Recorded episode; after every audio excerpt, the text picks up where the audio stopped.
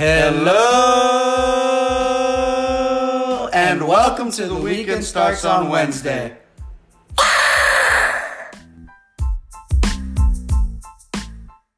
Welcome back to another episode of The Weekend Starts on Wednesday.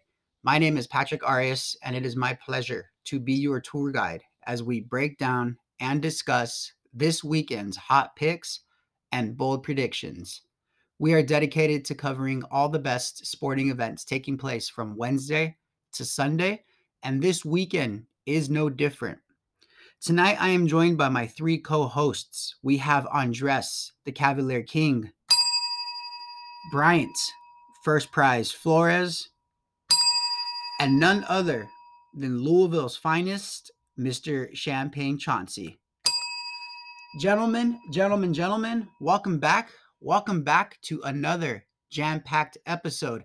And before we get started, I want to send a huge congratulations to Andres, Flores, and Chauncey because tonight um, I guess, marks or tonight symbolizes our three year anniversary of running this show. So it's been a long journey. Um, obviously, over the last 12 to 18 months, I want to say, are some of our better and best shows.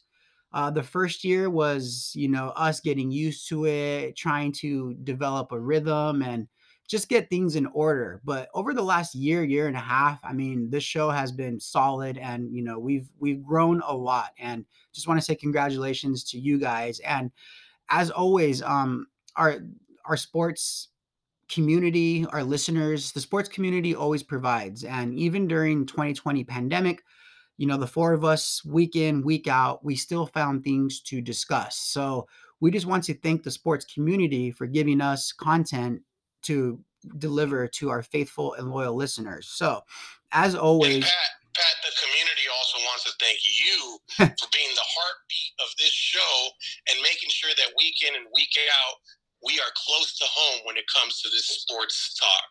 Absolutely. Absolutely. Yeah, I mean, you, you, you, well you initiated you initiated the dream, Pat. You, you're the one that wanted to do this. Brought me in. It was just the two of us for a little while, and then we gained another two with uh, bringing in Chance and, and first prize Flores. So I'm uh, I'm very grateful and uh, very happy and pleased to know that we're still going on, that we didn't quit uh, this journey. Uh, the first one was always the first episode is always the worst one to hear, uh, but now that we have 170, I think, whatever the number is, it sounds much better and cleaner. But it's always been great. I love I love doing all the chats. I love getting you know stirring up the pot with you guys, getting the blood ro- roiling and boiling. So I like it. I think it's very uh, you know godlike and um, and more so uh, the universe speaking to us that on our anniversary day, Pat, we have North Carolina and Duke, our two favorite teams, in the Final Four. So it's just a universal thank you from from God and the universe and our fans to, to know that they're with us. That we have our two favorite teams celebrating our third anniversary in the Final Four. Uh, unfortunately, one has to lose, Pat. So we'll have we'll have uh, some Tar Heel later. I don't know. I don't know if we can eat a Blue Devil, but uh, Chance and Flores, thank you for the journey, man. It's been a pleasure for this last year and a half, especially with the uh, COVID incident and uh, still finding content. Uh, boxing of the days of old and horse racing really came through for us. So uh, I'm very, very, very glad and, and great and help, you know, just appreciative of the whole thing. So, what did you think, Chance, when you found out it was our three year anniversary? Man, I couldn't believe it. That's uh, it's flown by, but I guess you know, as they say, uh, you know, time flies when you're having fun. But it's been it's been awesome. Learned a lot from you guys. We've all grown closer. I feel like, uh, and you know, you know, like Flores said, man, we wouldn't be able to do this, and Andres, we wouldn't be able to do this without you, Pat. You're definitely the, uh, you know, the, the heartbeat behind this show. This show doesn't exist without you and your um, your brainstorming and, and things like that, man. So just happy to be a part of it. Happy that you fellas thought that I was, uh, you know, knowledgeable enough about sports to join this. And like Andres says, it, it was raw, still kind of is raw sometimes, but that's what makes us great is that we are raw. We don't give a fuck. So thanks, Pat. Hey, the best part of the show is what we can't even show sometimes when we're talking in between in between the different sets that we have for real. Sorry, audience. hey, maybe one day we get you know a live channel where we can all you know just go at it for two hours and people can just hear what they want to hear, the uncut version. And um. No, so the anniversary always comes around the weekend before the final four. That's when me and Andres first decided to just grow a pair of balls and record a fucking episode and put it out there for the whole world to listen to. So, um, with that being said, it, it is also baseball season, and um, well, baseball season is coming up in like a week. So Andres and I just spent the last, you know, 20 minutes um, live drafting our order. And um, Pablo got the first overall pick in this year's draft, and he's gonna need it because he is forever chasing my record of being the only back-to-back champion in this league. So Pablo got the first overall pick in the fantasy baseball draft. So Andres, I'm asking Couldn't, you. couldn't happen. Couldn't happen to a better person. Unfucking believable. so I'm asking you, Andres, with with the first Yeah. overall pick, if you were to get it, who would you take? Nah, you're supposed to ask me Oh. first, Pat. You were Ask- supposed to ask ask me first so I can rub it on to Andres' face that I've been talking about Shohei Ohtani for all three years that we've been on air, and there is no other like no other choice. There's zero other conversation to be had. It is Shohei Ohtani, and that is it. Am I wrong, Andres? Uh, you're no, you're not wrong. Uh, you're definitely not wrong. I think that's probably. Uh, unfortunately, though, he's probably going to be kept since it's the first year we're doing a keeper league. So I don't expect him to be in the draft. Well- picking up on the first. I'm just But- getting into but- Just say it was the best fucking player if they were all no, available. uh, I would go with o- Ohtani. I would agree with you, Flores, and t- I would take Ohtani as my first pick, considering the numbers that he put up last year. So I would agree, and, and definitely, I'm not an Angels fan, but Ohtani's a hell of a player, so I would go with Ohtani as well. Johns, who would you take? Yeah, I mean, my uh, Everybody. my heart wants me to take Mookie or someone like that, but I have to go with Ohtani too, man. I don't want to give Flores all the props, but he was right. I was looking up, and like last year, dude swept, like pretty much received all 31st place votes for his MVP.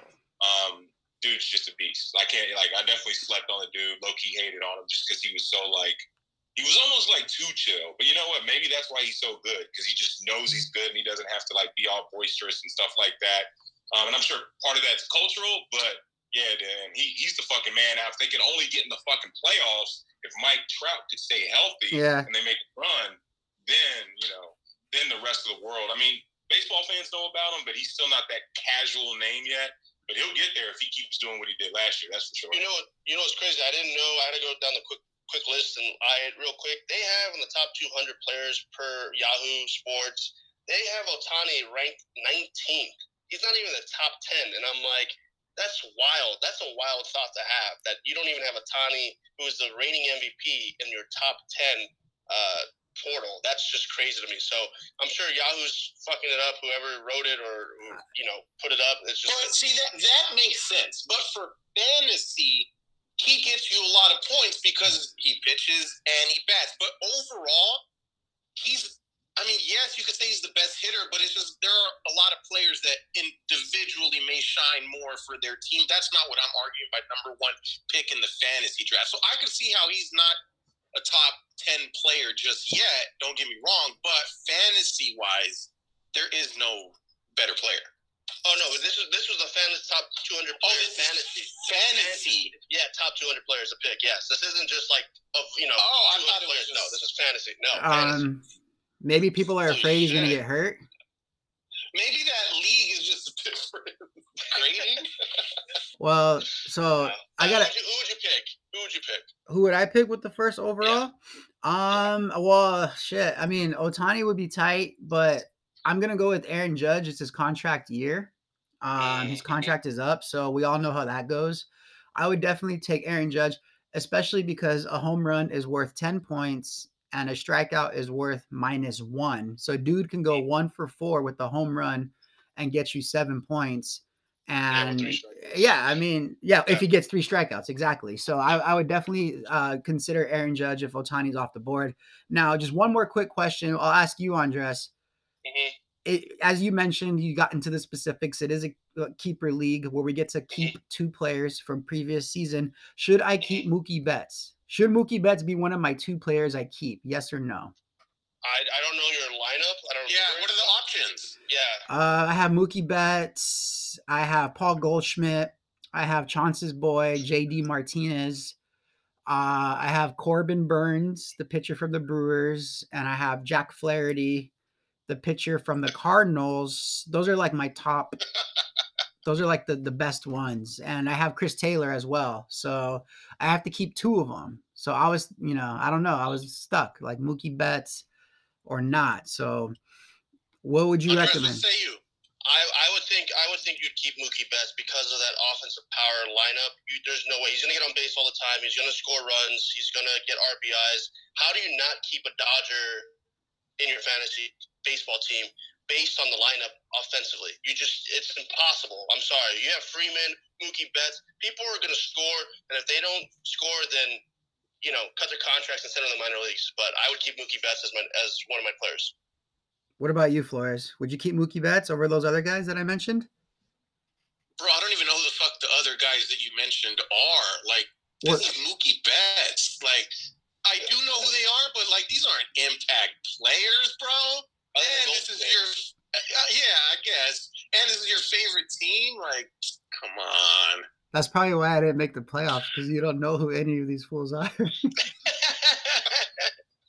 Would you keep John's Mookie shaking Betts, his. Chance? John, Hell yeah, absolutely. You know I'm gonna say yeah, but like I like to Andres and Flores's point, like you got Freddie Freeman, you got all these other juggernauts. You know the Dodgers are definitely going to score now, especially with both divisions having a fucking DH. Like and like outside of Goldie, like I don't know who else. The, you know the fucking who's the mother dudes you had? I have don't like. Paul Goldschmidt, JD Martinez. I mean, you got him. You got White Power. So you got Cuban White Power. You got you got uh Corbin. Burnes. I have no idea who that dude is. Corbin Burnes is the ace for the Brewers. So I'm thinking um as uh Caesar, Dana's brother, he he said he's like, dude, you should take Corbin Burnes. You got your pitcher, and then you got Mookie Betts. You know, one one offense, one one pitcher, one batter. Um, but low key though, there's one player that I'm not going to mention because I don't want to put his name out there for uh, people like Andres to draft. But I'm thinking of keeping him too because he was great last year. But um, so I think you guys are correct. Uh, Mookie Betts sounds like a good one, especially since they got Freddie Freeman. So let's shoot it over um, to you, Andres. You said your hero um, was soccer related. You're Andre. My bad. Yeah, it's soccer related. Um, in fact, it's not mine. It's from our loyal listener, Brian Bearded Brian. Um, he said, "Hey, you need to talk about Eriksen, the soccer player for Denmark, Christian Eriksen, that is, due to the fact that he suffered a heart attack uh, in 2020 uh, last June. So, uh, sorry, during the Euros 2020 last June, and he helped his team today get to the World Cup uh, by and also scoring a goal. So this is his first game back from having the heart attack. I'm sure it's you know the uh, the jab that he got, but you know no news on that. And um, look, the fact that this guy came back from everything, he didn't think that he would ever play again. Uh, it was a scary moment when he went down. A lot of players went over him. He's he's a hell of an international player. He plays. He used to play for your team, Pat, uh, in Tottenham, um, and now he's helped team to get to the. So he scored a goal.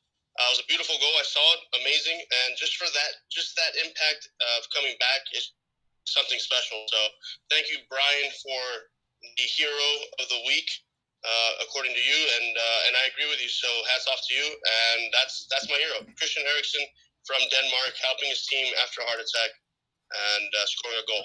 What what I want to know is when are you gonna stop having Brian do your homework?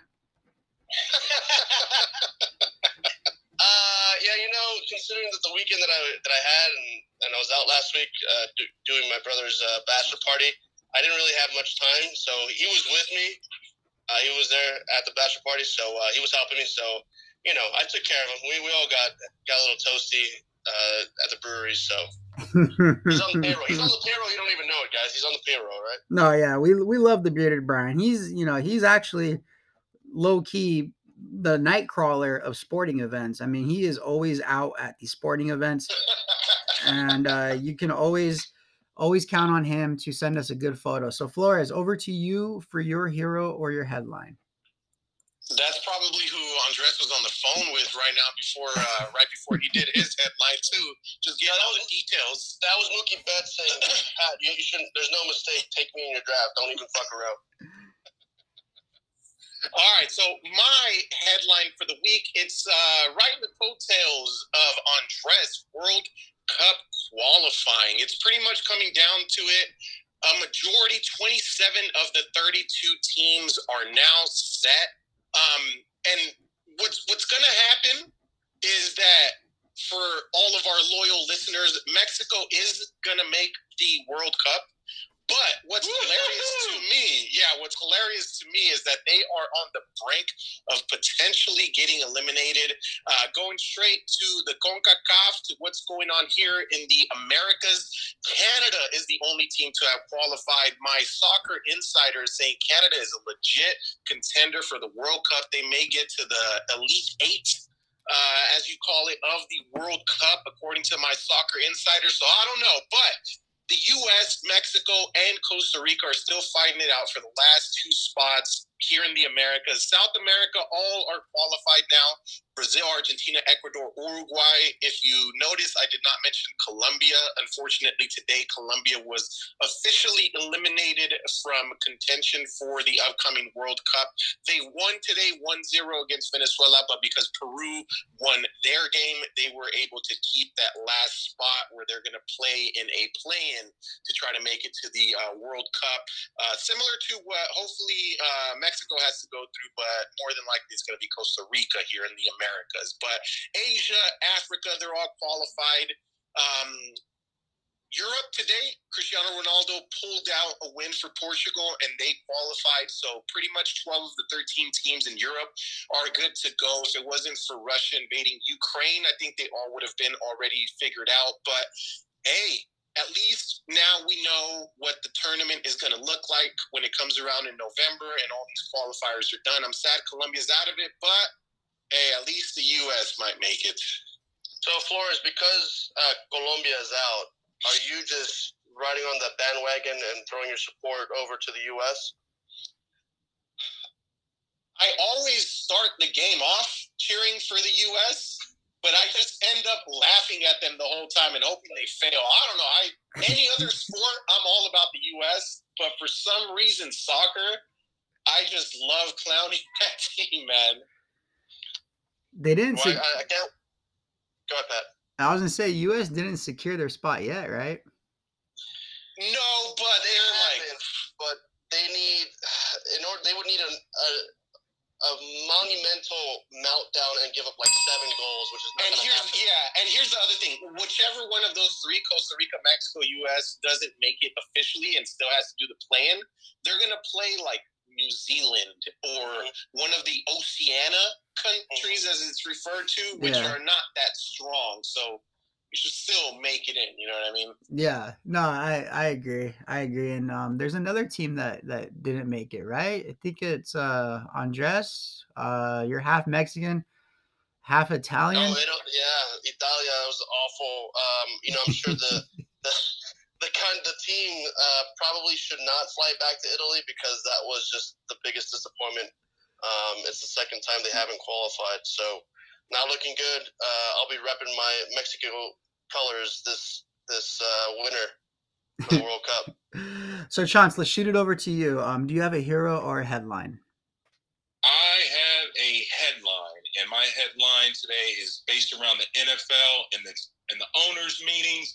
And a change is going to come, and the reason that's my headline, fellas, is because much to the to the chagrin, I think, of Flores, um, the NFL owners have approved a modified proposal for overtime playoff games. So each team in any overtime playoff game, and it's only in the playoffs. So in the regular season, sudden death remains the same. Whoever possesses the ball for, or whoever scores the first touchdown wins the game. Um, that's end. That's the end of it. In in in the postseason, both teams, regardless if a touchdown is scored by the team that first possesses the ball, both teams will have an opportunity to have the ball in the postseason. And then if both teams were to score, then it would revert back to the sudden death model of next score wins. I think this was a great move by the NFL and the owners. Probably one of the only good things that came out of the uh, the NFL owners meetings down in Florida. But change is definitely going to come, fellas. And I think that all the fans, especially probably Bills fans, after what happened with them last season, Chiefs, they're probably going to be happy about it. Yeah, I mean, why don't they do it for the regular season though, too? Something about how they said there wasn't enough evidence, or they like apparently the Philadelphia Eagles. There were two teams, the Eagles and the and the Colts. Both of their own owners proposed mandatory possession for both teams in all games, including regular season games. But I guess that the competition committee chairman Rich McKay said there wasn't enough support among the owners, and um, there was still there was still three votes against changing the uh, the postseason rules uh, for for overtime. So there were still some owners out there who felt like it was you know good the way it was. Probably I would guarantee one of those would be the Chiefs owners. But um, but yeah, man, honestly, I think they made the right call here. Like football, everyone loves football. Everyone loves fucking playoff football, and like that's what you want to see in the postseason. So um, I think they made the right call with this decision, fellas. What were your reactions, Flores, when you heard that? I mean, they don't even know if they made the right call. That's why they can't do it for the whole season and the postseason. Just it, it, it's it's it's being very reactionary. It's it's listening to Twitter way too much, uh, in my opinion. But whatever, the competition committee or whatever they're called, they'll they'll figure it out. Rules change all the time. You just adapt. It ain't no big deal. Yeah, and I know that the gambling junkie of the group, Andres, you probably love this rule, right? Because more than likely you need that extra possession because you always love to I get need- your overs. I need the overs, baby. That's it, Pat. Give me some more possessions, score more points. Let this game go to triple overtime. I don't even care. Alrighty, so um, as Andres mentioned, this is the 143rd episode. So the heroes and headlines, um, Ohtani, unanimous decision that he would be our first overall pick in a fantasy baseball draft. Changes coming. Um, the NFL owners voted for both teams in playoff overtime games to have possession of the ball. Flores with the World Cup qualifier update and Andres' hero Eriksen takes the field after collapsing um, from cardiac arrest last time, and he actually helped his team win today. So those are last week's heroes and headlines. If you enjoy listening to the show, please subscribe to us on Instagram and Facebook. Just search Weekend Starts on Wednesday. You can keep up with all of our stories, all of our posts, and all of our predictions. Again, to keep up with all of our action and entertainment, Weekend Starts on Wednesday. As mentioned, we are dedicated to covering all the best sporting events taking place from Wednesday to Sunday. And this week, the weekend starts on Wednesday with some World Cup qualifying soccer. I know we touched on it prior in our Heroes and Headlines segment, but there is some action going on that's going to interest pretty much everybody that listens to this show starting at 6:05 p.m. Costa Rica taking on USA. Uh, Flores, this is your game that you have chosen to discuss. What are some things that the audience members need to be looking out for? One of the things the audience members need to look out for is remembering that the USA did not make the 2018 World Cup. So they cannot let that happen again. Um, as long as they don't lose by six goals or more, they are on their way to Qatar in this game. So I don't see them being blown out by that much. But man, do they got to handle business here? Because if not, then it gets really complicated.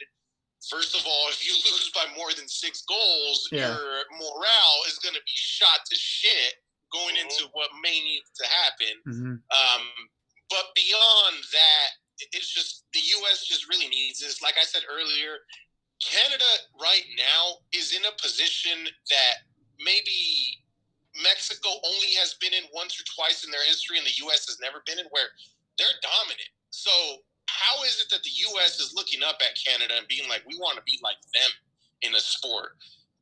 The U.S. has some solid players. Pulisic, they have a lot of quote unquote stars, but are these guys stars because they're in the country that we live in, or are they actual stars? They need to go out, start proving that over and over and over.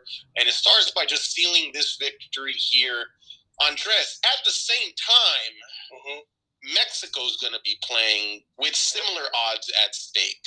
Tell yeah. us about that one. Well, they're playing against uh, a low team in El Salvador this uh, tomorrow. Unfortunately, I think I, it's it's a uh, it's an easy picking game for Mexico.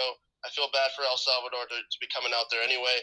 Uh, they don't. All they need to do is just win. And in fact, I would love nothing more than for them to win and the USA to tie, so that way Mexico can leapfrog the U.S. and get that second spot instead of being in the third spot, uh, which could more than likely happen. Um, I think Costa Rica is going to put up a bigger fight than uh, the people expect. I think the USA team is definitely overlooking them. Uh, Mexico, which is for tomorrow's game, their coach is coming back. Tata was not uh, available last game. He will be back today. They're playing without Herrera which is no problem. They do have plenty of uh, up and comers to fulfill the, you know fill that spot. Uh, we, as like we always say, the, the next guy up, right? So I don't think they're gonna have any issues. They just got to get a victory. They're playing at home. Um, they just can't afford a tie. So I don't think it's gonna happen. I'll definitely look looking forward to watching this game so I can get familiarized with the players that are supposed to be going with uh, this team that will qualify for Qatar um, and see what they can do. So a lot of great soccer to watch. And Flores, you know, to just quickly touch upon your USA question and, and about the players and whatnot. I think it has to deal with the coaching, not necessarily the players. You have more than enough players that play internationally that are on great teams. Uh, Reyna, Reyna is who plays for Dortmund, uh, who's the son of Claudio Reyna, uh, and Pulisic. So you have the talent. I don't think you have the coaching, which has always been the issue for the U.S. Soccer Federation. They always pick the wrong guys. Uh, they need to pick somebody that are that is from here that will be able to play with the USA format uh, and be more aggressive. So that's just my take on it. Uh, that's why USA will forever be looking up. And it's surprisingly and and ironically, and, and I laugh at it that Canada is an, is a top dog in this group because if we're playing ice hockey, I have no problem with that but we're playing soccer and there's no ice on the field, I have a little problem with that. So, uh, so, so is it the coach for Canada? Because I don't buy that excuse at all, dude. For for think, the U.S. Being as mediocre as they have been for the history of their soccer, you're blaming coaches for a hundred yeah. years of of just mediocrity. Absolutely. And you're well, and you're saying Canada has a great coach. That's why they're in the position they're in. I'm so confused right now. Hundred percent, because the Canada team they only have one true international star in Alfonso Davies. So clearly, he he's got the team wrapped around his finger to, to make them believe, right? So if you're not watching uh, that soccer, is he program, a bigger is he a bigger star internationally than Pulisic? No, of course not. No, but he's got mm, but he's, he's got more. And it, look, it doesn't matter. It doesn't matter about whether one player can bring the whole team. It's whether or not the team can play as a team. That's the bigger question. You have too many fucking chefs in the kitchen, like Pulisic and Reyna, that they're, they're going to be butting heads. You have too many, you know, not to say that they, they do or that they are, but you have that potential of chemistry not working out. That's all I'm saying. If you don't have a team to believe in itself, and the, like Ted Lasso, you got to believe, right? Watch that show, have the fucking team believe, and that's where it works out, right? I'm just letting you know. That's what it comes down to in soccer. I'm so confused. So you said these two players it's a soccer team though. Why can't they have two superstars on, on the same team? Like, do they do they both play the same exact position or? No, no, you can have no. It's not about the players themselves. It's the coaching, the forming. They're great players. I would love to have Pulisic and Reyna, and I think they play very well. It's just the style of play that USA has.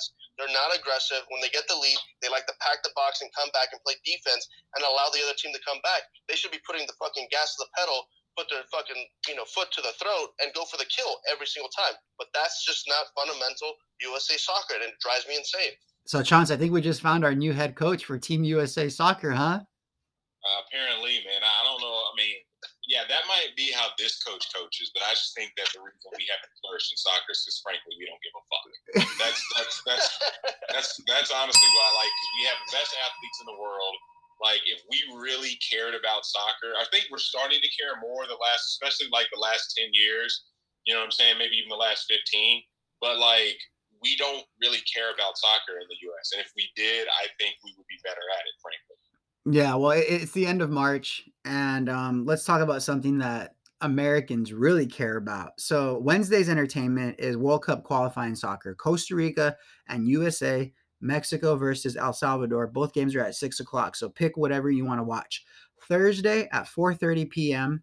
is the Bucks taking on the Nets in Brooklyn. So the Nets are sitting at number eight in the Eastern Conference, and the Bucks are at number two in the Eastern Conference. The reigning champion Bucks. Chance, this is your game of choice for Thursday. What are some key things to look out for? Well, Kyrie's back, right? Kyrie's back. There was obviously the mandate that was put in place for New York. It was stupid, really didn't make any sense at all. Um, but Kyrie, that mandate, that mandate has since been lifted. Kyrie is back. Although his first home game back, he played like absolute dog shit. Um, so I'm interested to see interested to see what he does against these defending champion Milwaukee Bucks. But to your point, Patrick, they have a very, very thin uh, margin for error. They cannot lose this game. Um, as we were talking offline, you know, Flores was mentioning how like there's potential that both they and the Lakers miss the playoffs, not even the play-in game, but just the playoffs. Um, and that's crazy to think about in itself. But the Bucks, they are playing good right now. They actually won a two-point game tonight against the 76ers where Giannis had a key block at the end to, to steal that victory. So they are coming into form for the playoffs. Giannis is just fucking being a beast. Like, honestly, I don't know how this dude is not considered the front runner for the MVP this year. Maybe because they're, you know, they're not going to win 60 games or whatever, but like he's averaging 30 and 11 and a half rebounds. I mean, he's just fucking dominant as fuck. So we'll see what this Brooklyn Nets team does, man. I mean, I'm still wondering, fellas, what happened with the whole Ben Simmons thing? Because I thought his whole thing was he was ready to play. He just didn't want to play in Philadelphia. He gets traded to the Nets. Now he's had this back issue though an entire time. I honestly just think the dude does not want to play ball. I really think that he just enjoys what basketball brings him, which is celebrity, fame, Kardashians, and money. But um, but yeah, man, I, I, think you know, unfortunately, we'll never get to see the Brooklyn Nets we had hoped to see this season, and I think the Bucks are going to fucking just mollywop this team. I'd be surprised if if if the Bucks don't win this game by twenty. Frankly, is that a bold prediction? Uh, no, I'm not gonna go that far. But I'm just saying that, like, I think I don't know, man. I just like the Bucks are rounding into form and like the Nets are still trying to figure out who they are. Mm-hmm. And I just like they have Kyrie back. He's no longer a part-time player, but you know they're missing. Like KD talks about how they're missing Joe Harris. He's a great shooter that opens up the floor for him. They obviously still don't have Ben Simmons. Um, they got a bunch of washed-up dudes like Andre Drummond. I think Blake Blake Griffin doesn't even really get the clock anymore. I mean, it's just they're fucking. They're literally the Lakers of the East Coast, bro. They really are. well, um, I mean, I can see how the Nets might miss the playoffs. And what's interesting is like if the Nets miss the playoffs and the Lakers miss the playoffs, if those two teams played in a seven game series the exact same time as the finals was going on, I bet that would get more ratings than the actual finals, which is very sad. Which is very Hell sad. Yeah. So, uh, moving along so, to one before we move on, one thing I do want to say, as much as we're shitting on the Nets, they are still the second most favored team to win the title by Vegas. So let us not forget that this same team, as constructed right now, with no Harden, when Irving was in there last year in the playoffs, was absolutely destroying this Bucks team. So let us not forget who these Nets are, just like we should not forget who these Lakers are either.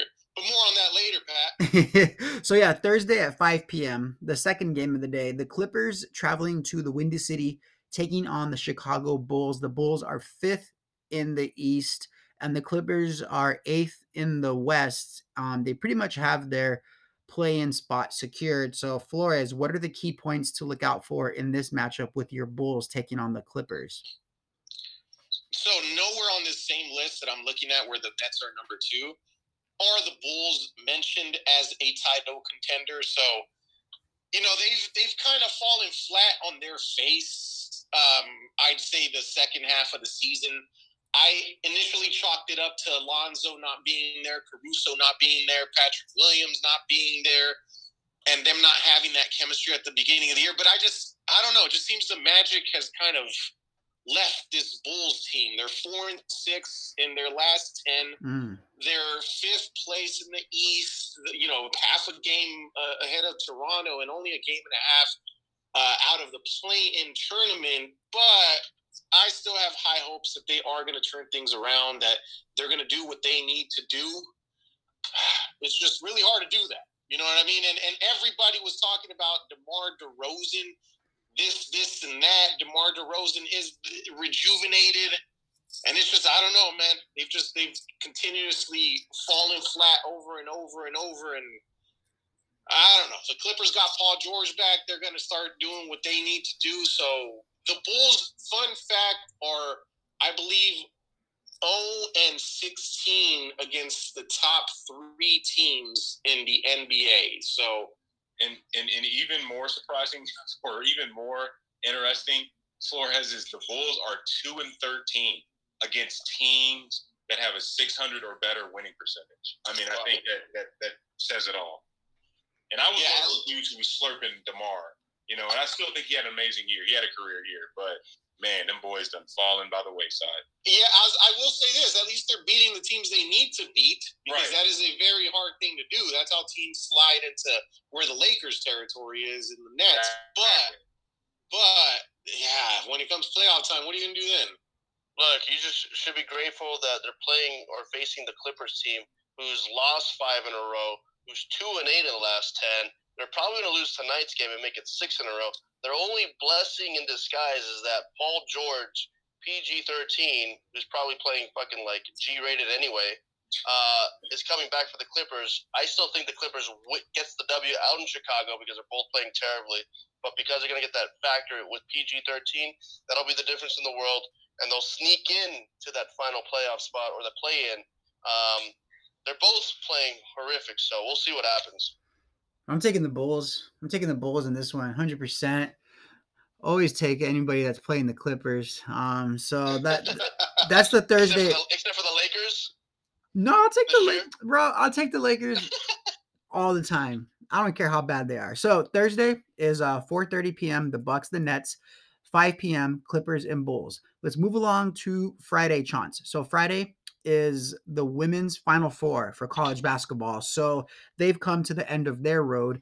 And at 4 p.m., it's your Louisville Cardinals taking on the South Carolina Gamecocks. And uh, the final four for the women's is it's all on ESPN. So you can definitely catch it. Very easy to watch. So you you were very disappointed, Chance, in the beginning of the season in Louisville men's basketball and the women's team picked up the city of Louisville. They picked up, you know, Cardinal Nation, and they are carrying the torch. So, what is the chatter going on around the Louisville women's basketball team? Well, the, city the city is a basketball town. It's a college sports town. Um, they love to get behind their, their their sports teams, whether it's it's it's Louisville men's basketball, women's basketball, baseball. But yeah, they're loving the cards that are 29 and four. Had a great season. Has have an opportunity to win 30 games, which hasn't been done a lot in program history. But we are in our fifth Final Four. And um, this team is, they're scrappy, man. They're underdogs. They're led by Hailey Van Lith, who is a five-seven uh, shooting combo guard out of Washington State. I think she's a sophomore this year. The thing I love about her is she's just a fucking absolute dog. She's a killer. She was actually close friends with Gigi and Kobe. She's got multiple pics on her IG with Kobe. Talks about how much of an influence Kobe was and is to her. As a matter of fact, when they won the elite game, the elite eight game against Michigan, she quoted Kobe and said that he would just tell them to go fucking win it.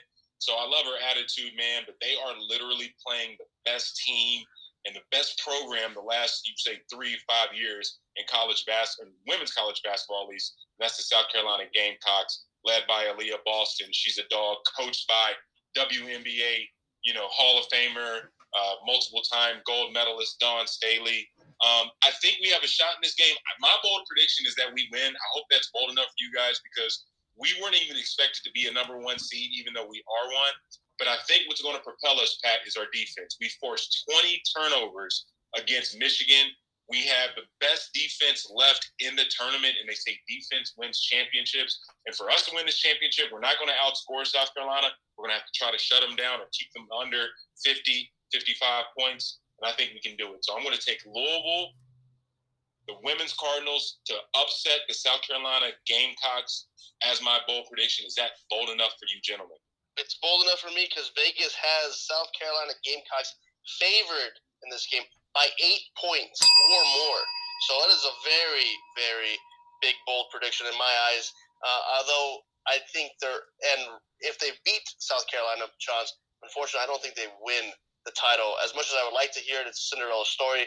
Um, I still like Geno Auriemma on the outside, on the other side. Uh, but we'll talk about that next week if we get to it, because I don't know when the final is. But it's bold enough. What do you mean the final is the final on Saturday? No, Sunday. Sunday. Oh, it's on Or Sunday? Yeah, Okay, yeah. I, I think Gino is going to win it all this year, but I think UConn looks really good on the other side. Um, I really like their players. Uh, Flores, I know you're in love with their their point guard out there, but Flores, do you think that it's bold enough for Chance uh, and his prediction? Not because of Vegas, because in my opinion, it's it's really hard to handicap the the women's game. But I say it's bold enough because of Aliyah Boston. Like Cosby said, that's just the best player in the country, and in college basketball, specifically also women's college basketball, having that stud down there defensively hmm for rebounds, for all of that. She's a two time defensive player of the year, just makes a huge difference. So if somehow uh, South Carolina loses, I see that as bold. And also, just before Pat uh, decides whether it's bold enough or not, it's kind of cringe and a little awkward that they're forcing Kobe Bryant on that Louisville guard. She's there celebrating the biggest moment of her life, going to the Final Four, and the interview question is, what would Kobe say? It's like let her have her own shine. Stop relating everything to Kobe just to give the women's game ratings through Kobe's name. No, the women's game is standing very well on its own. You don't have to bring Kobe Bryant into it every chance you get. Yeah, that's that's a fair point. Um, I mean these these in, like these name image likeness deals, these women are killing it, man. There, I mean, there's two twins from Fresno State who you know pull in seven figures, and I mean they're not even known really. And like if you look at Hailey Van Lith, uh, if you look at her Instagram uh, followers, she has more followers followers than her boyfriend Jalen Suggs, who's a pro basketball player, right? So these women's these women's college athletes, especially the basketball players, they are definitely eating and getting their shine. Yeah, because they're much better looking than the men players. I'll tell you that much. Well, Well- and then I mean, also they they they. I mean, I hate I hate saying this, but they in a way they play a, a pure brand of basketball because they're not just relying solely on their athleticism, which they do have. But obviously, the guys, you know, especially sometimes not, you know, especially in the NBA, but sometimes in college, just rely solely on their athleticism. Makes it a little harder to watch. But these girls play together; they're well coached. Uh, all teams are well coached: Stanford, Louisville, UConn, and South Carolina. So it's going to be a great tournament. I encourage our our listeners, our audience, definitely go just take a peek because it is definitely a good watch. Yeah, I mean, and that's that kicks off your Friday night. It's at four o'clock, and yes, that that's so bold. Pat, is it is it bold? Absolutely. I mean, like, yeah, it, it's it's bold because they got Dawn Staley on the other side coaching South Carolina, and she's hard to beat. I mean, looking at the record, she's only lost two games all season, and um, you know, I just it's gonna be tough. So six thirty is UConn taking on Stanford. Uh, my favorite basketball coach of all time, Geno Auriemma, is making his 14th straight Final Four appearance.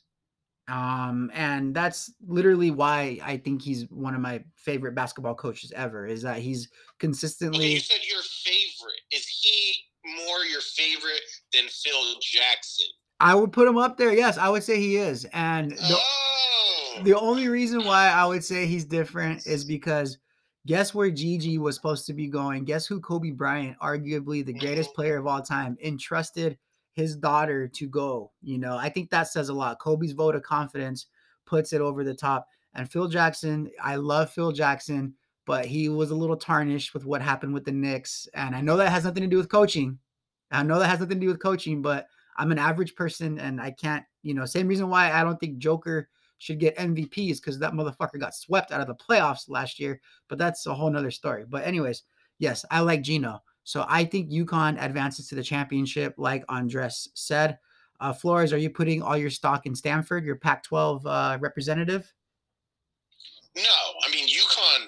They have the name and they have the heart. And uh, uh, Paige Bueckers, the point guard that they have, is just it, it, she's a leader, and that's what you want. If something's going down, she's gonna come in. She's gonna cheer everybody up. She's gonna let them know we are fucking UConn. I don't give a shit what is going on we are UConn. So no, I do not see Stanford getting past the juggernaut that is UConn. It's going to be an exciting Friday night. So that wraps up the Friday night entertainment. UConn Stanford at 6:30 on ESPN.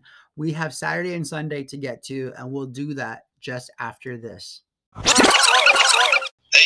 dude. Take them out like yesterday's trash. That's how bad they were.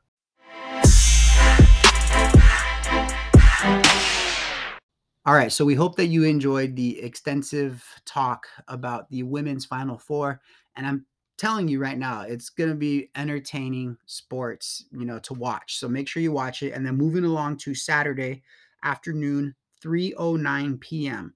Second ranked um, from their bracket, Villanova taking on top ranked Kansas Jayhawks. Um, now, obviously, the winner of this game marches on to the championship game. So you have Jay Wright the legendary coach for Villanova, taking on Coach Bill Self, the legendary coach for Kansas. Um, we we already know where you stand, Chance, because you have Villanova winning the entire tournament. So let's start this off with Flores. Um, Flores, who do you have winning this game and uh, why?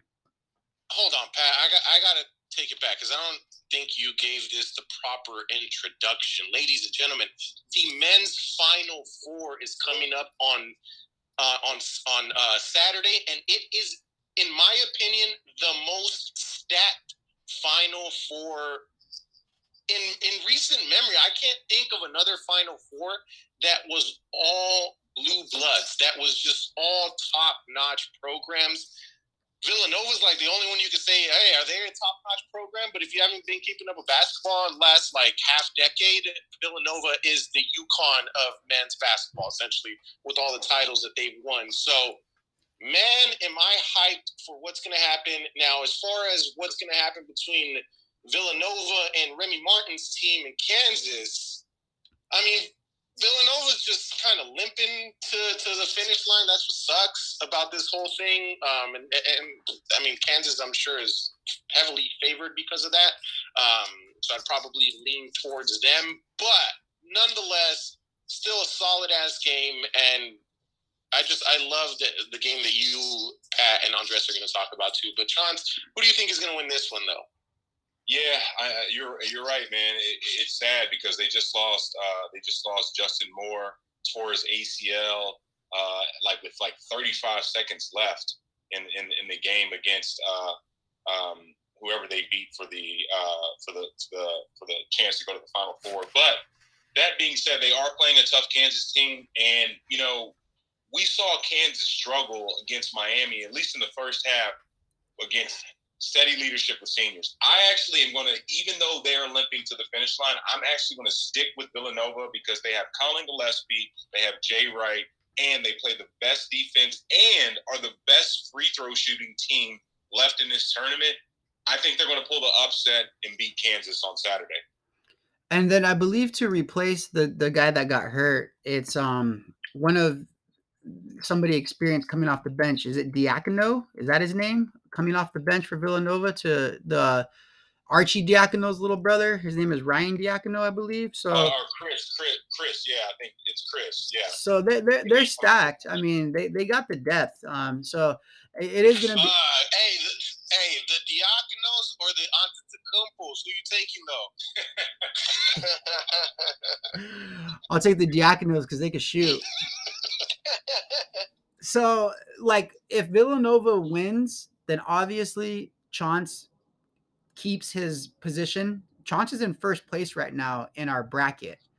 Um, if Villanova wins, he stays in first. If Kansas wins, I'm number two right now in our bracket. So if Kansas wins, obviously I, I overlap him and I end up winning the entire pot of money unless Andres, unless Duke wins, because my cousin Andrew picked Duke to win it all. So right now it's literally between me, Chance, and my cousin Andrew. Whoever wins the whole thing, that's who that's who our team wins. And I'm sorry, Andres, you had picked UCLA to win it all. Yeah. Shame on me for sure. You know, I should have taken taken Duke all this, but um, I, I like to see Chance or your cousin Andrew win. I, I don't want to see you win, Pat. No offense to you or anything, but I, I'm just tired of it. Um, so I'm gonna root for. Well, you have Kansas to win, and you need them to win. I'm gonna go with. I'm gonna root for Villanova in my heart of hearts, but I think Kansas is gonna blow Villanova out of the water. Uh, I think it's just a big loss for Villanova, unfortunately. To I don't even know why that player was in the game with 35 seconds. There should be no reason for it, but um, it is what it is, and uh, yeah, I think Rock Chalk Jayhawk is going to go to the finals.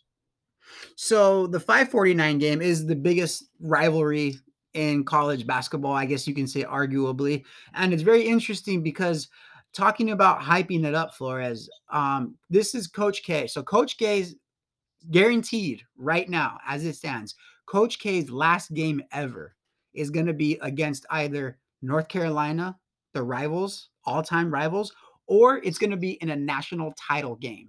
So talk about a story to tell your grandkids when you're watching college basketball with them and they mention Coach K. So Coach K right now is set to have an historic, memorable ending to his famed coaching career.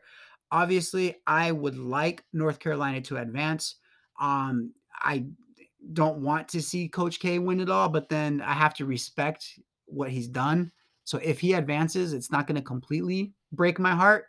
It will stress me out because I would like to win this bracket money. So um, the bold prediction that Chance said was that the women's Louisville team beats South Carolina. Now, each bowl prediction is worth seven points, and the first to 21 collects beer from the losers. So the scoreboard update Flores is at 14. I'm at zero. Andres is at seven. Chance is at seven. So good luck to you, Chance. You got your bold prediction in. And last week, we did a bold prediction of the Sweet 16, and Andres and I both got, um, I'm sorry, we did a bold prediction of I believe yeah, the Sweet 16. And Andres and I both got um, got five picks correct. So we're tied right now. The tiebreaker is going to be the North Carolina Duke game. So Andres, if Duke wins, you get seven points in the bold prediction, and if North Carolina wins, I get seven points. I gotta say though, you guys, I am extremely shocked that North Carolina made it this far. Um, they haven't. They over the regular season, they were not impressive. They couldn't put together dominant string of wins until now. And um, I know they got players, Chance. I know they got some players, but at the same time, I just didn't see this happening. And I would say North Carolina is ahead of schedule. So if they don't win it all this year, it's going to be a good look for them coming back next year, right? Like, what are what what are your thoughts about North Carolina advancing to the Final Four? Yeah, I mean, it was it was definitely unexpected. Uh, you know, they, uh, you know, they they had an up and down season to say to say the least. Um, they didn't start out the season well at all, but um, they caught fire late. Uh, they obviously spoiled Coach K's last home game at Duke, but then they conversely got fucking absolutely mollywopped when they hosted Duke at, at the Dean Dome. Um, so they've been up and down, but they're finally steady right now. Um, I actually think they can win this game, man. I really do. I think they present problems for North Carolina or, or excuse me, for Duke inside. I think Armando Bacot's a beast. Um, and I think Caleb Love and some of those other guards have finally found their rhythm.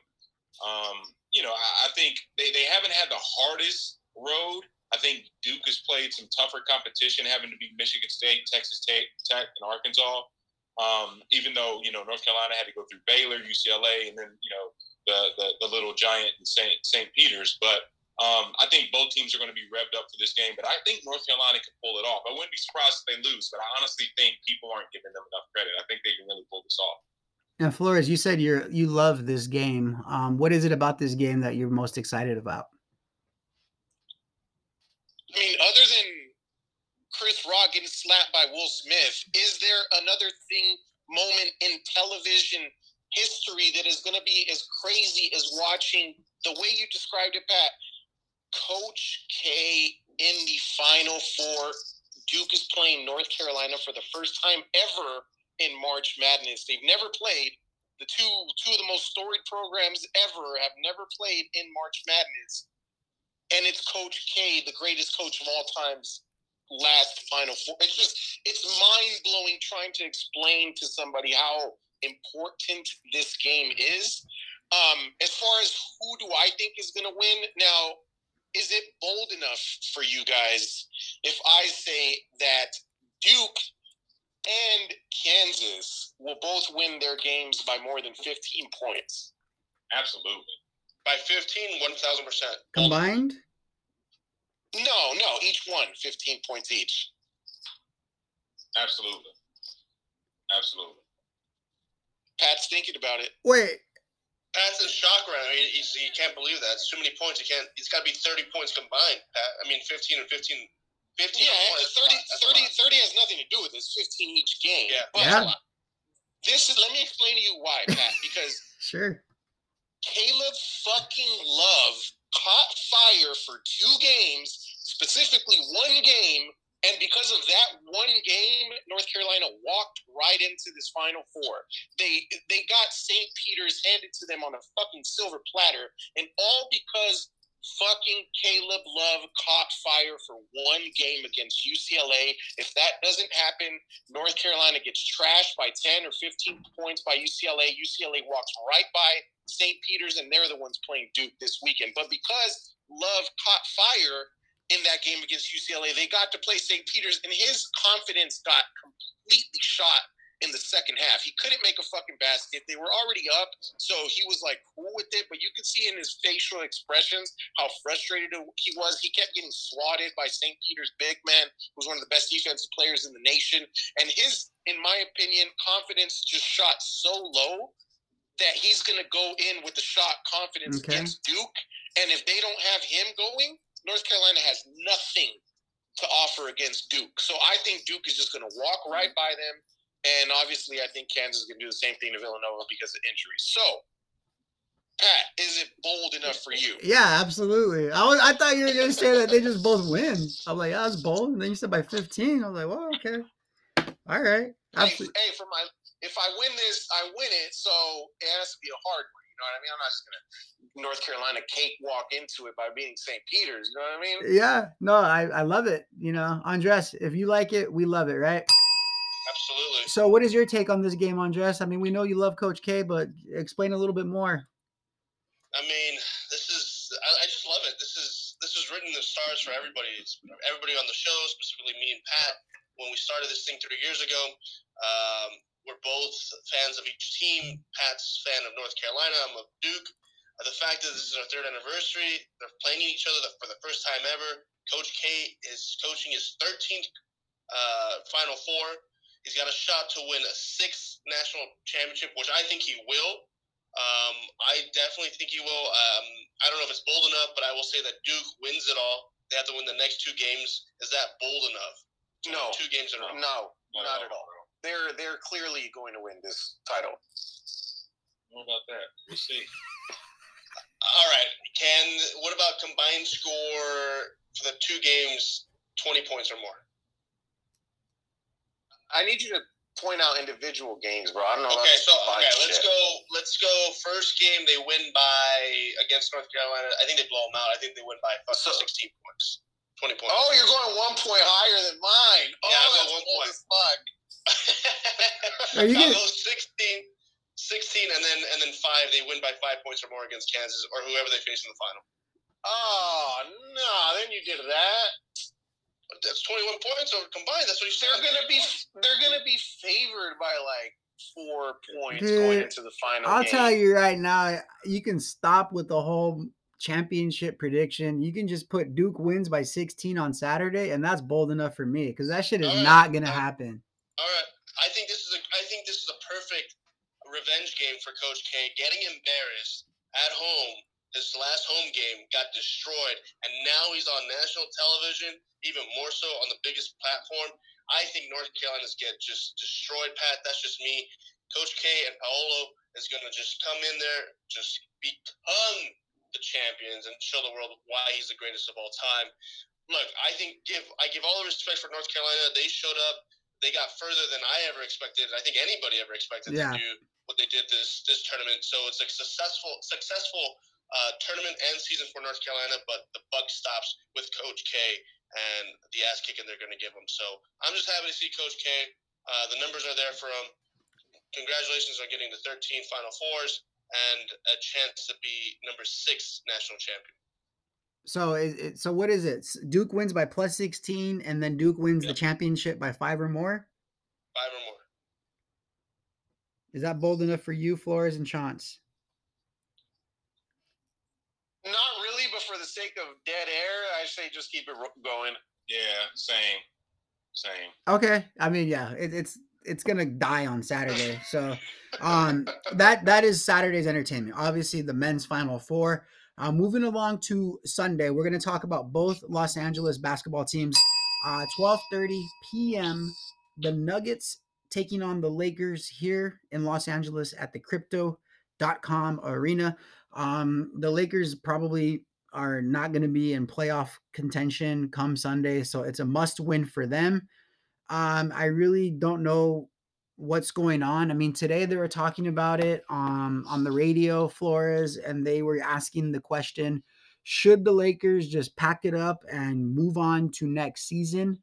What would you do if you were coaching the Lakers? What speech would you give to your team? First of all, that's that's as stupid of a thing going around than trade Anthony Davis. Uh, both of those things are just completely asinine. All you need is for them to get in. If they just get in, and right now they are actually tied with the Spurs for that last spot, kind of record wise, but the Spurs are actually in. The Spurs are playing Memphis coming up. Memphis is on a roll the Pelicans are playing, you know, the Lakers this week, and then they're playing the Clippers.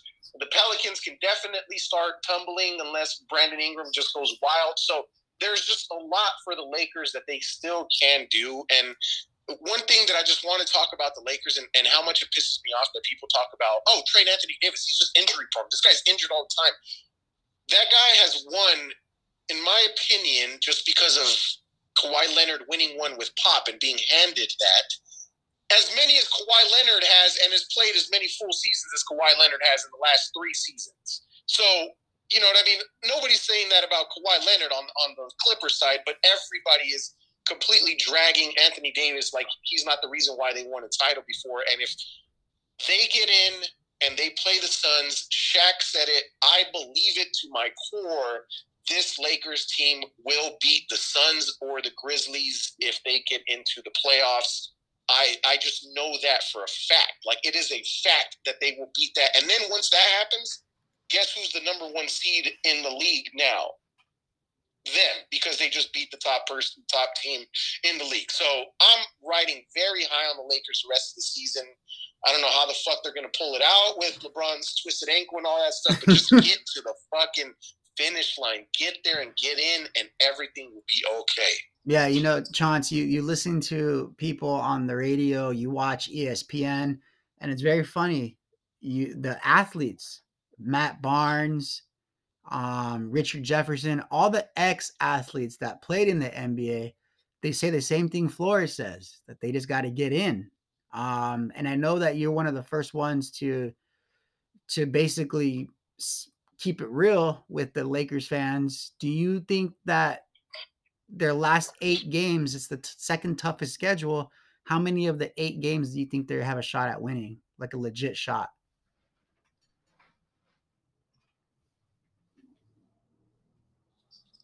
And I don't. I mean, here's the thing. I mean, let's let, let's look at it. They play Utah, New Orleans, Denver, Phoenix, Golden State, Oklahoma, and then Denver. I see them maybe winning against Utah, or excuse me, maybe against Utah, maybe against New Orleans, and maybe against OKC. Now they could win more than more than that, just because those other teams, Golden State, they're already resting players. Phoenix will probably rest some players. Mhm. Denver will probably rest some players, right? So they could they could easily go five and three, but I just don't see it happening. And I understand why all those players uh, say that. But if you think about all those players you mentioned, Pat, you know, Matt Barnes, Richard Jefferson, Shaq, love all those guys, but they work in the media. They have to say that. They're all former players, right? They want to be able to be cool and ingratiate themselves with LeBron. So they have to say that stuff. Especially Shaq, he's a former Laker. But if you look at it statistically, if you look at it statistically, I don't think any seed below a six has ever won an NBA Finals. So like it's just not going to happen. I'm sorry. Like they they might up if they get in, they might pull an upset. Yes, but they're not going to the finals, and they're definitely not going to win the NBA Finals because it's just not meant to be this year, man. Anthony Davis is meant to hurt LeBron. I don't care what he's saying. He's not. He's not being honest about that knee. That knee is. It's got to be arthritic at this point right? Because every every time he goes out and drops 30, 40, 50, then he's got to rest another two days, right? So I just don't see how it's going to happen. I'm not saying they can't make a run and get in the playoffs. I just don't see them like going to the finals and definitely winning the finals. Two things for Cosby's uh, uh, uh, soliloquy that he just had. A, Anthony Davis coming back, so we have that. And B, no um, no low seeded team has ever won the title.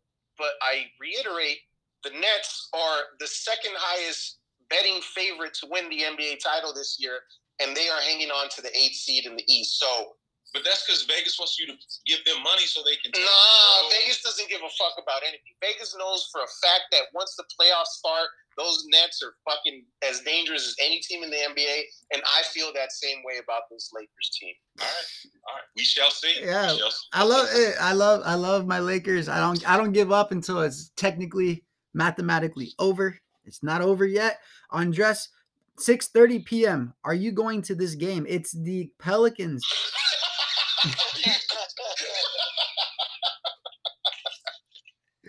the Pelicans taking on the Clippers, Andres. What are you going to be doing? Uh, I'll be watching it from my home um, because Zion's not going to be on the court. Nobody cares about the Pelicans. Uh, I'd like to see the Clippers win. Maybe they'll they'll have a nice little winning streak by that point. PG hopefully getting his his feet on the ground running already. Um, but yeah, I'm I'm gonna just be watching from home. I, I may not even watch this game because I don't I won't care to watch it. But I'll keep a keep an eye out on my. Uh, I'll be checking scores on Sunday. I'll probably I'll get caught up watching the the national title game for the women's instead of the Clippers game. But that's just me. That's true. And the, everybody listening just heard a great snapshot of the fandom behind the Lakers. My Lake my I'm a Lakers fan and I said I am not going to give up until it's fucking over. Embarrassing myself right now. And you just are a Clippers fan and I'm not going to watch the game. Yeah, you're right. I, I will watch the game I, I don't care. One, I'm not a real M- NBA fan. I don't really care for the NBA.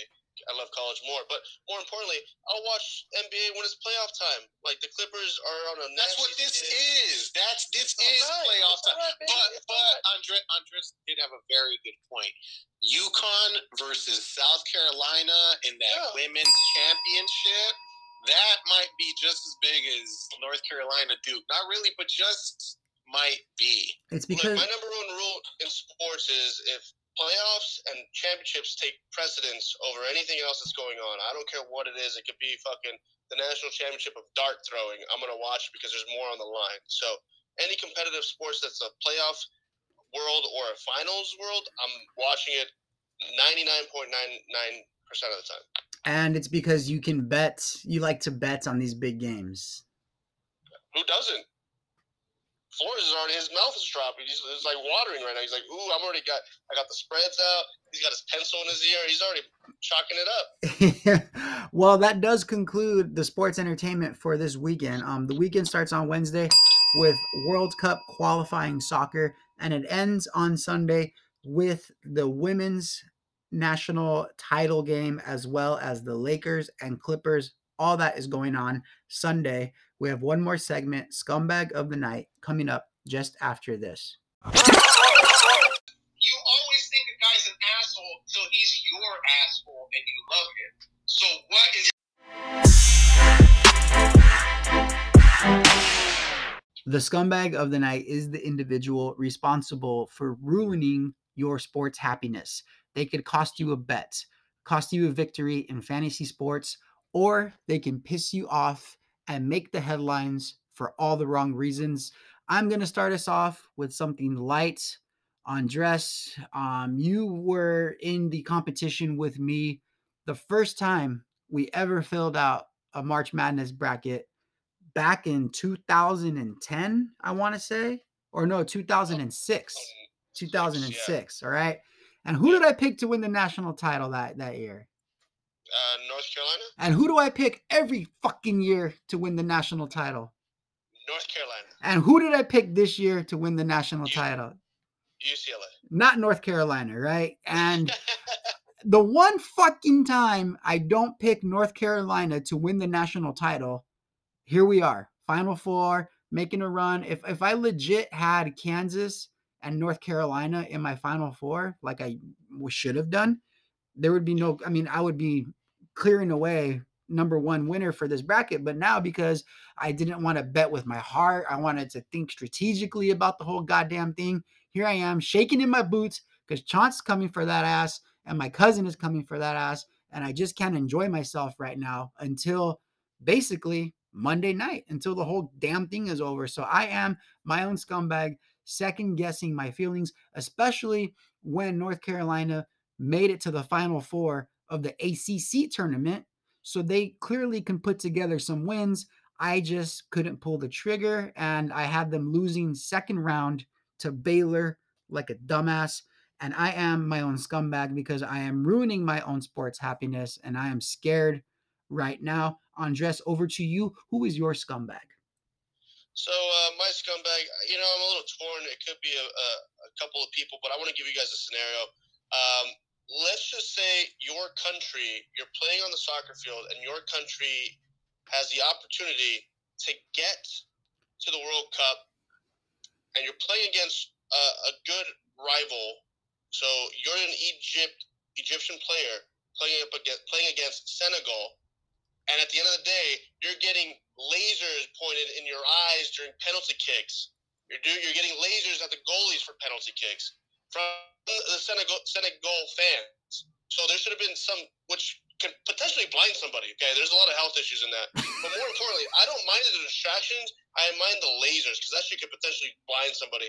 I don't care. You can have all the noisemakers in the world, but for people to do that, it's asinine.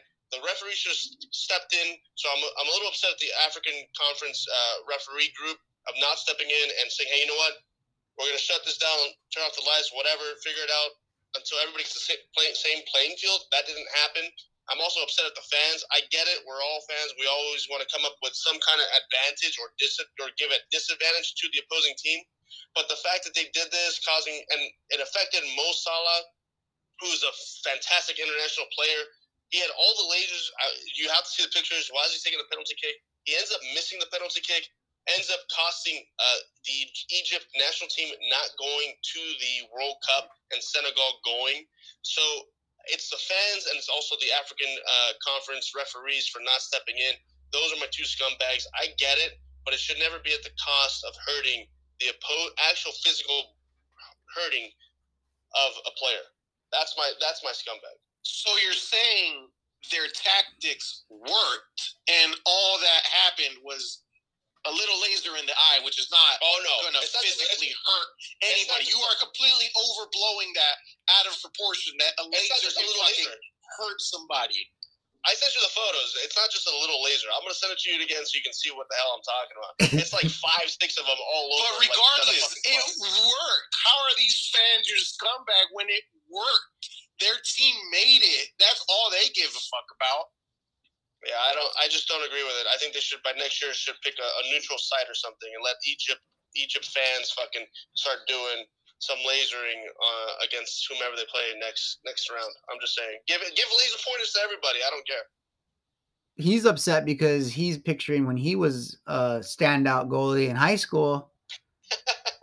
He's picturing himself in there getting hurt by the lasers. I thought your scumbag, when you said it was soccer related, I thought it was going to be the Nigerian fans throwing objects into the players' tunnel after their team lost. Um, that was I pretty. don't, I don't mind that. I don't mind that at all. You know why? Because they weren't throwing it at the opposing team; they were throwing it at their team. So I appreciate that, and I think you should give them every shit in the world for not qualifying, especially if it's your own team. I'm okay with that, but you know, the other one, not so much. But you, but your, but your main priority is safety. Yeah, well, I don't. When your team doesn't make it to the fucking World Cup, it's a whole different story. well, thank you. Um, please send us the photos so we can see what lasers you're talking about. If they're the ones that um, Doctor Evil uses. fucking talking like that military grade fucking lasers or some shit. Maybe they're the ones that Doctor Evil put on his sharks in uh in Austin Powers. All right, so um Flores, let's uh, shoot it over to you for your scumbag. This is a highly anticipated one. Yeah, man. So let me tell you this. The reason why, in my opinion, I look at Eminem as a rapper on another level is because of all of his accolades that he has making music, but also because of the movie Eight Mile. Because he went in there and he put his life story on a movie that ended up winning, you know, an Academy Award for the song in it, and he got an Academy Award for it. And that movie aspect was something that was about to be sprinkled on the celebrity that is Serena and Venus Williams, specifically Serena Williams, because Chance earlier was talking about the only reason the U.S. doesn't dominate in soccer is because we don't give a fuck. Man, tennis, these women, the American women, just have always absolutely dominated. And for Venus and Serena Williams to come up because of their father, Richard Williams, and Serena specifically now become the greatest female athlete in American history, argue the world history it was supposed to be a grand moment at the Academy Awards for her life story, her father's life story, to win an Academy Award and just put that little sprinkle on top of the great career that Serena had. And I'm, I'm focusing on Serena because she's the greatest of all time, not to take anything away from Venus. But now all of that is marred because Will Smith smacked the shit out of Chris Rock. I tried to find a way to tie this into sports, and then it just hit me in the face like, dude, he not only disrespected Chris Rock, but he totally disrespected Richard Williams. They allowed him to be the person to tell this story, they allowed him to be the one to bring it to the masses. And then he kind of disrespects their moment as well by doing what he did. So, Chance, I don't know what your thoughts are on this whole thing, but in my opinion, the only angle I'm taking here is that Will Smith is a complete douchebag for what he did to the Williams family because I'm sure they were just like, what the fuck is going on? This was supposed to be our moment just as much as his. Yeah, I was I was kind of shocked. Um, I still think the whole thing. Um, I know like Chris Rock's brother Tony Rock has been answering some questions on on Twitter because um, you know Chris hasn't said anything, um, and Tony's been saying like somebody mentioned that he, they felt like this whole thing was staged, which I honestly think it was because there's and again you know there's always going to be conspiracy theorists that are tied to everything nowadays, but there's a frame where right after he smacked that like both Chris Rock and Will Smith are kind of smiling, like literally right after Chris Rock got smacked. And if you look at the smack, it's only with the fingers. It's not a full on like palm goes across the chest. Regardless, if, if you know, regardless of all that, I I was disappointed just because I just to your point, Flores, it takes away from the moment. It takes away from King Richard. It takes away from Will Smith and him winning the Oscar. It took away from the moment of Questlove. You were talking about hip hop you know, Questlove from The Roots, you know, who was a co-founder of The Roots, um, you know, him winning Best Documentary, you know, which Chris Rock, that was the award that Chris Rock was was presenting. Um, you know, I just think, you know, there's other ways. I respect Will for wanting to protect his woman. Um, I just think there are other ways you can do that, right? You can get up on stage after you win an Oscar and be like, "Hey, Chris, we're gonna have a conversation after the show because uh, if I, you know, if this was West Philly Phil, I would have, you know, or West Philly Will, I would have smacked the shit at you. But, you know, I'm in Hollywood now. I'm more refined. You know, I'm going to be a gentleman. But we're going to talk at stage. You could, you could, you could protect, you could protect your wife in another way. And let's just say this for the record too. I know this is going to be a hot take, but like, it ain't like Jada has shown Will all the like the respect in the world. I like she talked about an entanglement with August Alsina that like everyone didn't know. Now I understand Will came to her defense and say and said that you know they were separated at the time, so he was okay with it. But it's just like she, you know, she hasn't been treating him, you know, with the same respect that you would think that you know he's showing up for her with. So I, I don't know, man. I was definitely disappointed. I'm disappointed too because we're still talking about it. Like we should be talking about the movie, his win. But you know, I mean, the Oscar ratings have been tanking. Unlike sports ratings, um, even the NBA ratings are up. College basketball ratings are up with March Madness. Obviously, the NFL ratings are up. I'm assuming baseball is going to be up. But unlike sports, the Oscar ratings are down. And you know, I guess they uh, needed a jolt in the arm. Chance, I definitely agree with you. I think I personally believe it was staged because it looked just it looked fake. And by the way, I, if someone hit, first and foremost, he fucking bitch slapped them. I, if someone was talking about my wife like that, that guy's not gonna get a bit. He's gonna get a fucking a right cross, not a fucking bitch slap. Uh, and I don't understand how Chris Rock just sat there and just took it because I would have jumped on him what? on his back, the fucking tackling down the stairs if someone did that shit on national television. But that's a whole different story. Just I was really disappointed. Took away from all the sports happiness, like you guys said, and the and the uh, King Richard title uh, it was just a disgrace. So ruined a lot of happinesses. Flores, I, I'm glad you brought it up, but we've been talking about this shit way too much. That's all I ever go. Everywhere I go, what do you think about that Chris Rock shit? That shit was staged. I don't want to talk about it. This is this is purposely why it's happened, so we can still talk about it. So we can fucking blow away everything else that's going on in the world. Uh, we're still getting get rat fucked with all the gas at seven dollars now. It's just it's insane, all right?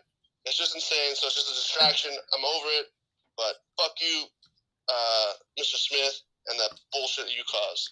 Yeah, and it sucks too because, like Flores said, like this is literally you know the only time that they're gonna showcase the Williams life, and it's gonna be forever remembered as that. And um, I personally was, I was disappointed, and I I I don't think it was staged. Hey, hey, and quick shout out to Pat for being the person that alerted me to this happening, and for the rest of the night, all I could do was look at shit like that. So shout out to Pat for being on top of it. I heard it here first from Pat. well, I mean, I don't think it was staged, dude. I don't think it was staged at all because nah, zero, zero chance it was staged. Because he had Chris Rock has said things about Jada in the past, saying that like she wasn't invited, like you know, Jada didn't show up to the 2016 Oscars, and Chris Rock said, "Well, she wasn't even invited, so what does it matter?" I just think that they're, you know, I don't think it was staged, but at the same time, it does suck for. I mean, the Williams family, they're probably pissed, but what are they gonna do about it? They can't do anything about it. So fuck it. Like, but yeah, Will Smith's a scumbag. Um, Andres's laser pointer fans are scumbags. I'm my I'm my own scumbag this week. So um, our listeners, our faithful, loyal listeners, you will never be our scumbags. You have been with us for the last three years. Um, looking forward to many more episodes. This was the 143rd episode. Our next milestone is 150 episodes. But for now, enjoy the sports entertainment coming up this weekend. Um, we're going to see you next week. And if you're going to place any bets this weekend, good luck.